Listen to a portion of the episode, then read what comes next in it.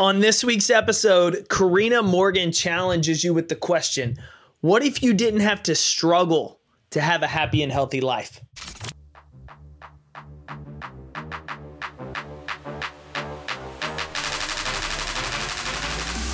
Every day is a competition against your pride, comfort zone, fear, complacency, snooze alarms, bad habits, bad relationships, and more.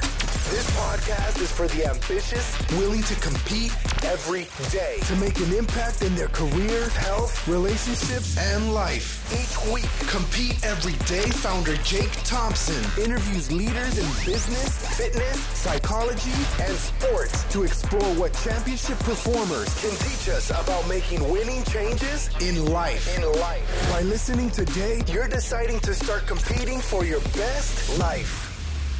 On this week's show, nutrition and life coach Carina Morgan and I are going to dive into life. Really, that's life because health, nutrition, fitness, all of it revolves around our mindsets and our life. This time of year, most people have already fallen off the resolution wagon. They're already back to binge eating the crap they were beforehand that they swore they would give up. That month of, of sober January is gone now for February, March, and April parties. And so Carina and I kind of dive into what are the myths out there in the in the health and wellness space and if someone's really wanting to create a lifestyle change with their nutrition and get focused to eating the right things to fuel their body so that they can make greater impacts not in the gym not just to look good but to be fueled for life what does that look like? What are our starting steps? If we feel overwhelmed where can we go for that first small step to get going and then in addition, we talk about her career and how she's developed as a nutrition coach, as a life coach through whole 30 programs, through group coaching, the work she's doing now, and really getting out of her own way. We talk a lot about that throughout this show because it's a constant theme for many of us. We tend to get in our own way. For Carina, it was it was small bits and pieces, and then we take a turn in the conversation and we dive deep into some honest talk that she honestly hadn't shared before. And so I think it's a very authentic, genuine talk that you're going to find a lot of value of, regardless of whether you're the type of empowered boss babe that she works with now, or you're just the person that wants to know those type of people. This episode is for you. So, I don't have a whole lot for you this week on the show other than to tell you to keep competing. Regardless of what you're going through at this stage of the new year, I know many of you are facing battles and obstacles, some big, some small. But I got to encourage you to keep going, to not give up. See, there are people watching you. There are people that are inspired by the actions you take on a day to day basis. You may not know that, you may not see them, but they're watching you. And what you do empowers them. You see, at these points when we struggle, there's a lot of voices in our head, a lot of negative voices in our head that try to talk us into taking the easy route, to quitting or to giving up. And it's really easy to want to lean into that because you just kind of want to escape. Like you look around sometimes and there's no way to dig yourself out of this hole and you just want to escape. But if you're like me, you like watching movies. I enjoy a movie, a Netflix show, enjoy a great book. And at every point in that movie and that show, there's that moment of tension when the main character is put in this tough situation. They have to suddenly go rescue someone or save the day. They're they're caught. They don't really know how to get out of the bad situation they got them in. They're injured, they're hurt.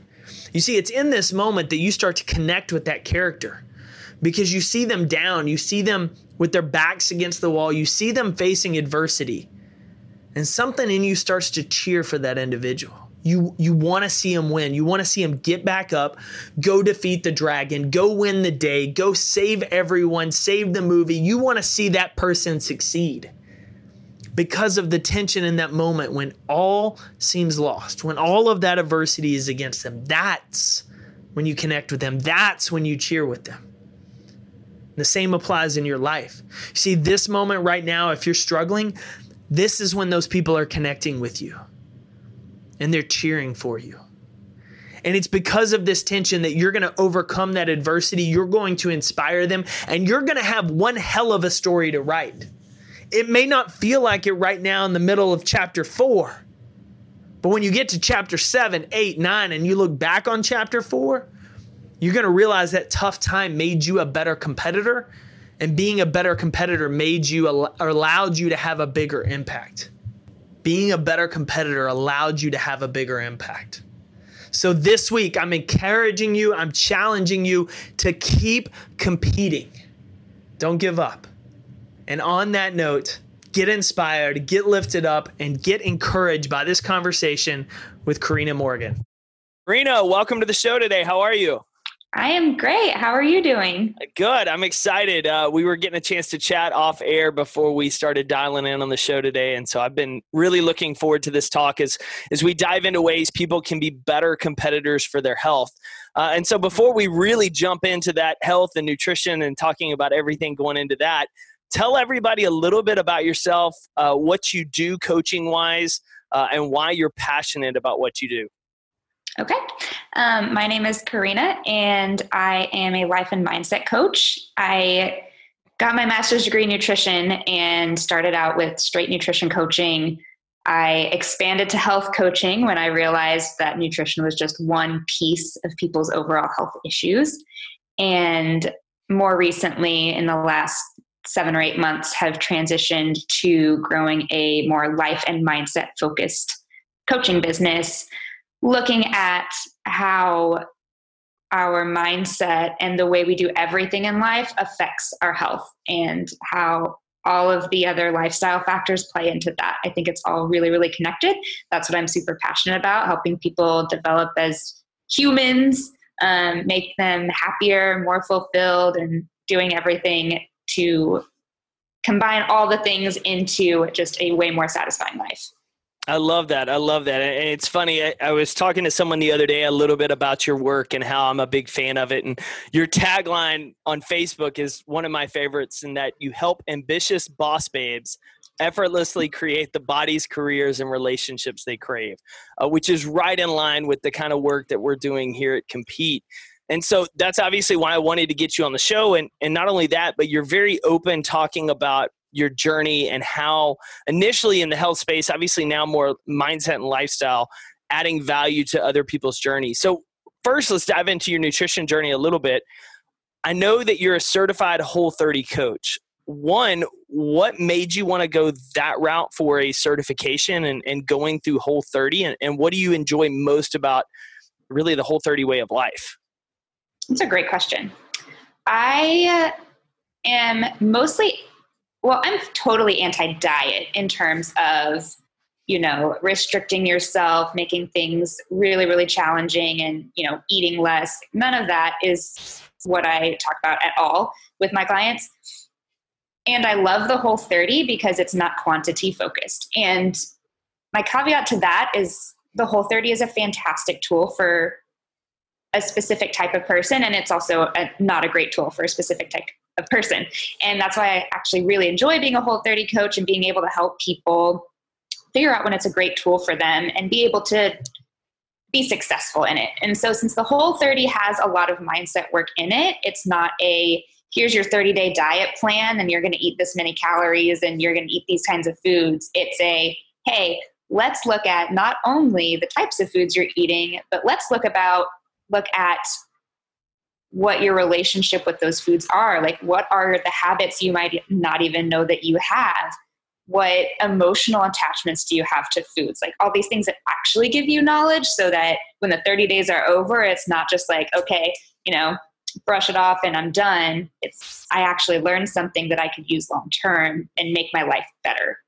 So, that. yeah, that's why I love Whole 30 compared to other types of health or diet resets. So let's let's talk on that note because you hit a, a, couple of points on the head. One, this is January of the new year. Everyone's in that yo-yo diet phase. Oh my gosh, 2019. I'm going to the gym 10 days a week. I'm eating all the perfect foods. This is going to be my healthy year.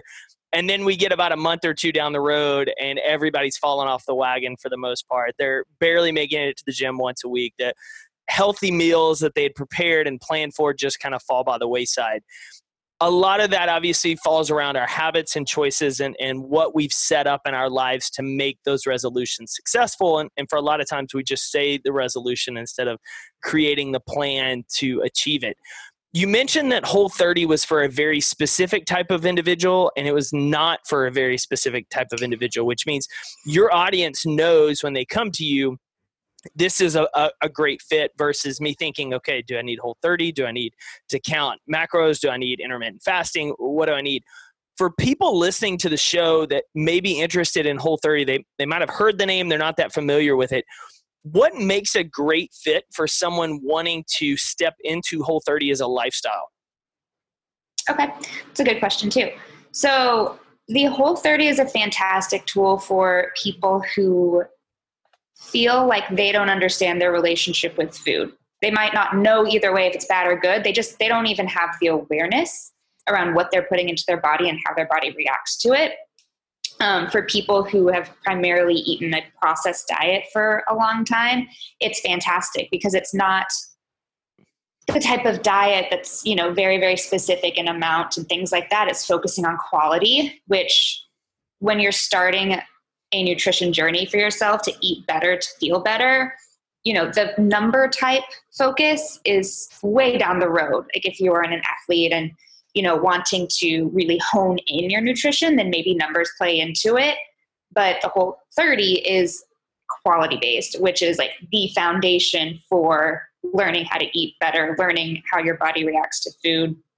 So for people who are just learning, looking to learn awareness about what what their foods are, like what real food even is, how they can incorporate it into their diet, and how their body reacts to it, it's perfect. So, so you're not as concerned with counting the calories throughout the day and making sure everything's perfectly portioned. You're more concerned with two parts: the quality of the food you're ingesting, as well as the relationship you have or don't have with it. Absolutely. And I'm a huge proponent of intuitive eating. And, you know, I've been through the macro counting phase and I've taken the whole 30 and made it unhealthy, which is why I say it's like for a very specific type of person. I did, you know, when I was in my early 20s, I did the whole 30 for two years, which is not the point. You know, I took it in an unhealthy direction. And so I'm pretty careful about who I, you know, implement whole 30s with. And, you know, that's not a great fit. But, um, yeah. You know, so yeah. let's let's talk on that note. Let's talk on that note because obviously you've personally gone through this, so you know where it does and where it doesn't. It influences the coaching you do today from a nutritional standard, but what do you what would you say kind of your themes or your focus when working with individuals on their nutrition are today is it still whole 30 based or do you take elements of that uh, and depending on who the person is are able to kind of work with them on uh, something that fits kind of a standard theme or style that you like? So I don't do a ton of one on one whole 30 coaching. I prefer to work in groups and I usually go with the official whole 30 group. So I tend to run groups in January, in May, and in September. And I like running those because of the community aspect. And I have a lot of people come up to me after those groups and say that they've tried Whole 30 on their own before and and failed they haven't made it. But having the support of both a, a certified coach and other people doing it with them allowed them to succeed in a, a, way they hadn't trying to navigate it on their own.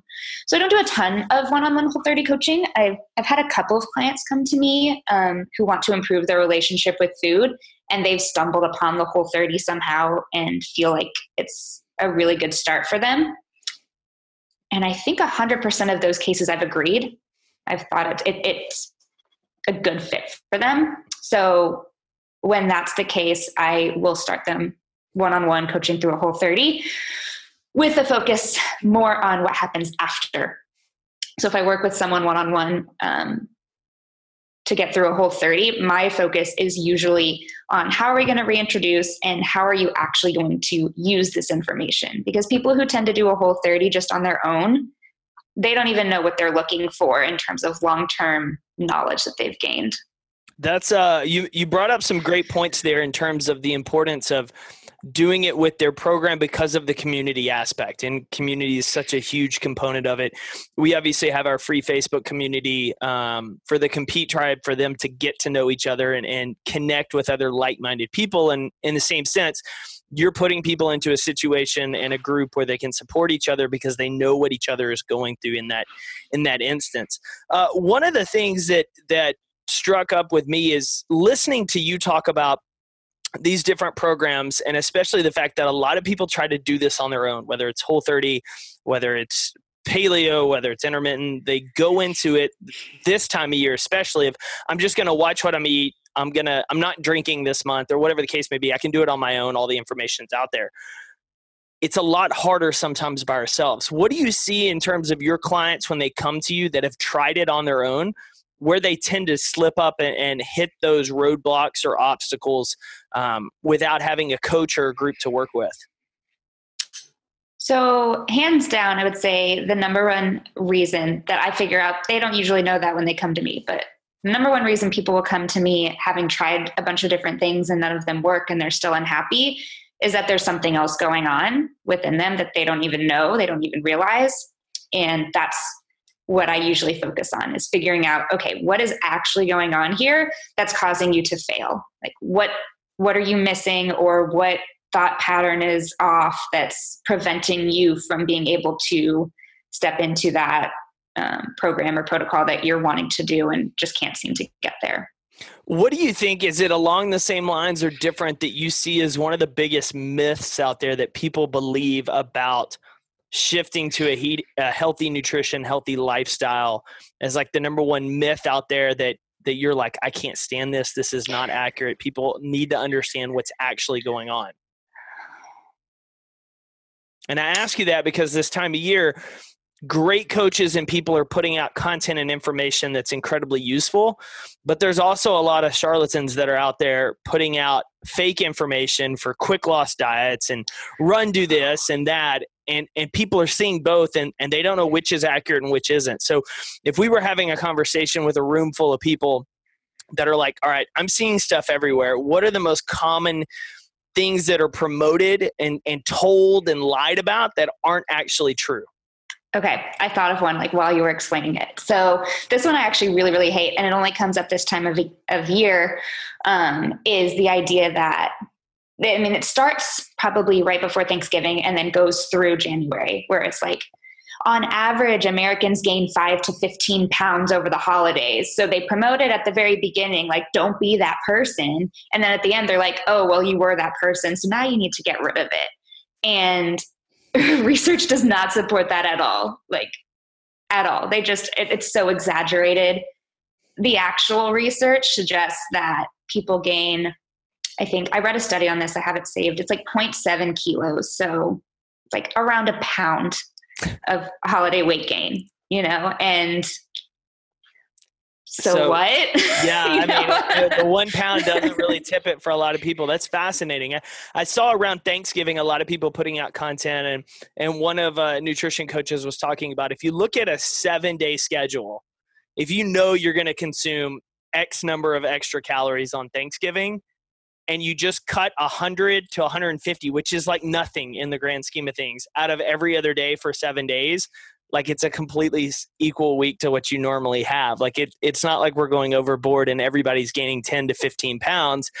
It's just a very easy narrative when you have Thanksgiving, you have holiday meals, you have holiday parties with lots of alcohol and snacks and cookies and and everything else. And then we can sell you all the quick fix stuff in January that you have to run and, and do yo-yo dieting off of. Totally. And I think that one a big problem that I have around this time of year is people setting themselves up like that they're like, okay, I know I'm going to eat a ton on Thanksgiving. So let me, you know, spend a week or two before like eating less and making sure I'm slashing my calories so that I can make up for it on Thanksgiving and everything's fine. Where it's like if you're going into Thanksgiving with that mindset or you're going into Christmas with that mindset that like I'm just going to eat all the things, you're setting yourself up for that. Like what if it was just a normal day except that you were filled with like your favorite people and amazing food, but like you ate when you were hungry and stopped when you were full. Like, what if it was just like every other day of the year and you didn't have to like save up to earn your right to have Thanksgiving dinner, you know? or go run 20 miles that morning or do something to you're like, all right, I'm ready for Thanksgiving now. Yeah, and I totally prom- like I'm I'm very pro getting your body moving on Thanksgiving in some way, like going for a walk with your family. Like some people like to do the turkey trot. You know, if you're going to be sitting all day, yeah, go get some fresh air. But you don't need to go run a marathon just so you earn your Thanksgiving. I love that. I love that. That's a strong mindset shift for a lot of people, and I know some people listening can relate to that. So let's talk about a little bit of those mindset shifts around health and nutrition. One of the posts on your blog uh, that I just loved is talking about your recovery from exercise addiction and how, especially this time of year, in my opinion, we create these resolutions or we get into the habit of, I'm not eating as well, so I just have to exercise all the time. And I know I went through a phase uh, when I stopped being as competitive with it that I was thinking to my head, I've got to go to the gym today because I ate crap yesterday or I ate crap today. Like I, I, have to justify eating that by going to the gym. And then you find yourself in an addiction of going to the gym all the time to justify eating crap or you're feeling bad about you skipped a workout this day because you had so much work and you had uh, commitments with family and there's a lot of unhealthy aspects of addiction to a healthy thing can you share a little bit about your journey with that and what you see commonly out today that maybe somebody listening could be aware of of maybe I don't have a healthy relationship with exercise or with this specific thing. Absolutely. I was 100% in that cycle too, where, you know, exercise was your punishment, food was reward or punishment. Like you're just going in the cycle and they one depended on the other entirely.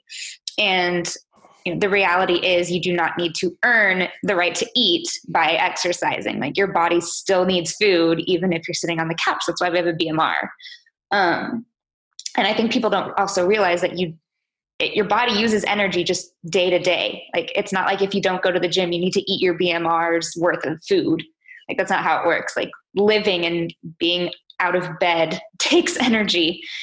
And for me, I spent a lot of years. This is the same time I was decided to eat Whole 30 for two years. And honestly, that was because I was terrified of not eating Whole 30. I was terrified that like I would have one piece of bread and I'd wake up like 10 pounds heavier, which at this point, you know, it's a pretty pretty big piece of bread. Yeah, right. Like a whole loaf. but honestly, like that's that was my mindset. And it was like, if I don't exercise, I'm gonna wake up fat and then I won't be pretty and then I won't be valuable. Like I, everything was so skewed. And the reason I feel like people exercise, I, the reason people eat vegetables is also off for a lot of people. They think that they're searching for health, but really they're searching to look a certain way so that they feel like they're more worthy of all the things that life has to offer. And so they stay in the cycle of feeling like they have to struggle through that in order to have a successful, happy life. And they're actually miserable doing it. How, how did you break out of that cycle? How did you kind of pull away and overcome that addiction? Was there someone you worked with? Was there a process? Like, for someone that's starting to realize this could be the case, tell us a little bit more about how you overcame that piece of your life and are able to now, in a healthy way, look back on it and help others through it. So it actually it, it's so funny. It's like the answer is so simple in theory. simple doesn't always mean easy though.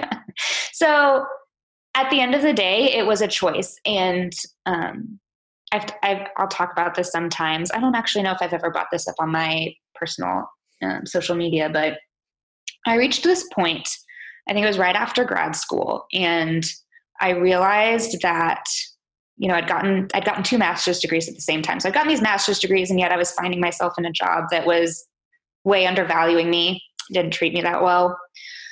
I kept attracting in these like really jerk guys um, that only cared about what I looked like. I was totally dependent on exercise and food to make me feel good about myself. And I don't even remember where I was or like how it happened, but I just realized I was like, oh my God, I'm the one making myself this miserable. Nobody else is to blame. Nobody else has any part of it. It's literally all me. It's in my head and it's my choice. And I can choose to not be miserable anymore. Like and choose. So the, the biggest choice I made in like this context is deciding that my sense of self-worth and the value I brought to the world had nothing to do with what I looked like. And once I was able to separate that, which that, you know, again is like simple in theory, super hard to implement. Yeah. But being able to separate my sense of self worth from the way I looked took so much pressure off of how I ate and how I exercised that like my entire world expanded. So let's talk about, I want to, I just want to deep dive in that a little bit simple decisions we know are not the most easy. It, it's simple from a business standpoint, simple to make five sales calls a day, 10 sales calls a day. Doesn't mean it's easy to overcome that fear of rejection and pick up the phone and do that. And so the simple process you went through of separating that obviously isn't something that just happened instantaneously where it didn't start to rear its head a day later, a week later how did you one set up some either safeguards or habits around yourself to remind yourself on a daily basis weekly basis that there is a separation? Um, and did you involve anyone else in that process? Was there a friend a accountability group something that you had to help hold you throughout this process too? Totally. That's so funny. I did a post on this um, back in december. Um, so there's a couple of things that i did that really helped me. I didn't work with anybody um, you know, looking back on it, it would not have been a bad idea to have done that, but I didn't. I did, you know, I did it mostly through myself and my support system. So one thing I did was I started I wouldn't call it a journaling practice. Like I didn't put any pressure on myself to journal every day, but I did start um, writing down three things I was grateful for in my life because at that point, like before I made that just that switch, I didn't even see like the beauty of my life around me. I was like so fixed on like what was wrong with me. So I started out writing down three things I was super grateful for in my life every single day, as well as three things I loved about myself that had nothing to do with what I looked like. And then three ways I had an impact on the world that day. And I mean, I don't have an impact on the world by how I look. So those three things um, were always something that I brought to the world that had nothing to do with what I looked like. And after like making that a habit for a while, I started to believe it because we believe our thoughts and you know journaling really helps you kind of solidify and change those thoughts. So I did that and that was super super helpful. I made the decision to cut out anyone in my life that was triggering for me at all or that didn't make my life better and elevate me as a person. And that left me with not very many friends, which is totally fine. Um, I'm an introvert and I prefer to have a small group of people, but my roommate at the time was really, really helpful. Um, she honestly like refused to have that kind of a conversation anyway. She didn't want to hear about like why I hadn't gone to the gym. Like she didn't care. So having someone who literally just couldn't give a shit about it was yeah. really, really nice. Um, I did not feel comfortable at the time, like talking to my family about it. Um, and that's a whole other thing. but having her there um, was really, really helpful for me. So in that sense, she, she was my support system. That's awesome, man. That's awesome. So uh, can't uh, underestimate or can't emphasize enough the importance of of just the journaling practice and writing down some of those thoughts daily those daily affirmations uh, as well as cutting those people out of your life those weeds that are that are keeping you from growing. Um, as silly as that sounds to someone listening that that perhaps is still pretty new to a growth mindset, uh, it's crucial because you think about you know weeds. They hold you down. They they tie within you know your roots, so you're na- not able to grow to your full extent. And so I, I appreciate you taking the time to share that um, and tell us a little bit about that. It's it's funny as you talked about your roommate. It hit home with me because I was the time I met my wife, I was coming out of being fairly competitive CrossFit wise. I had done regionals, I guess, a year before. Uh, I had had a bad injury that year. The next year, I was kind of at that phase of like, I need to focus on the business. I need to get out of thinking I need to do this. And she was the type of person that just she's active but doesn't CrossFit, doesn't like actively go to the gym. She'll go for a run. And when I would be like, oh, PR, you know, whatever today, she's like, what's that? So what?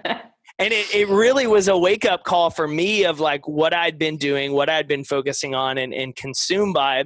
Because similar to you, I had had so much of my identity in another thing in terms of exerciser, being an athlete, which is a tough deal for a lot of athletes when they transition out of sport, as you know.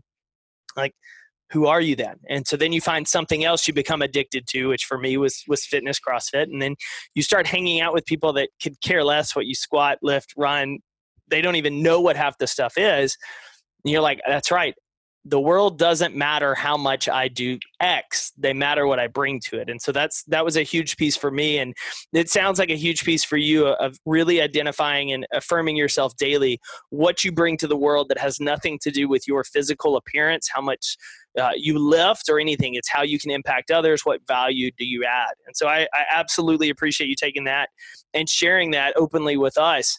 Uh, so I want to dive into one thing because, as I mentioned, it's it's January, it's first of the year. People are all over the board right now with their health, their fitness. They're probably in the gym right now on a treadmill with the trash bag. They've been there four times today already, adamant about hitting their goal.